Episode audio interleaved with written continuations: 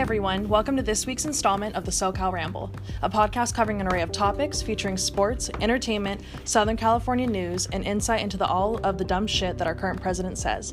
This roundtable podcast features commentary from Mario Ramos, Jorge Paniagua, Christian Gomez, and myself, Peyton Copeland. So let's get started.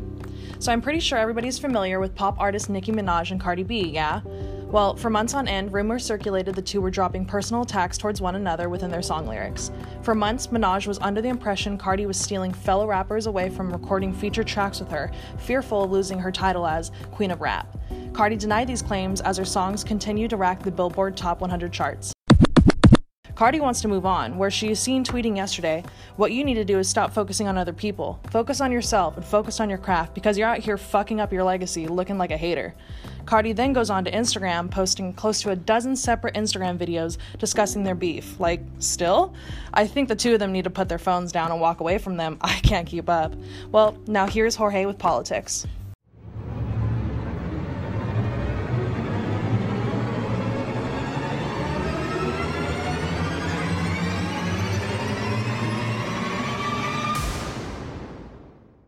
President Trump is preparing an executive order attempting to completely end birthright citizenship in the United States.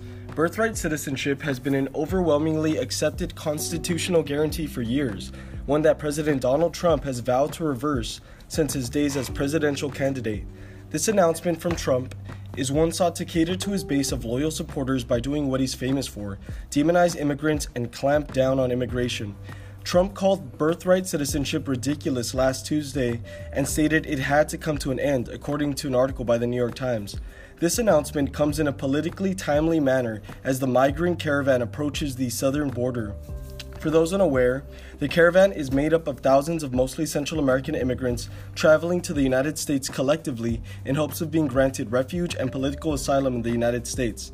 Yet, with all this said, pro birthright citizenship folks shouldn't worry too much because, according to House Speaker of the Trump administration, Paul Ryan, Trump couldn't eviscerate birthright citizenship even if he tried. Let's hope he's right. What do you have for us today, Christian?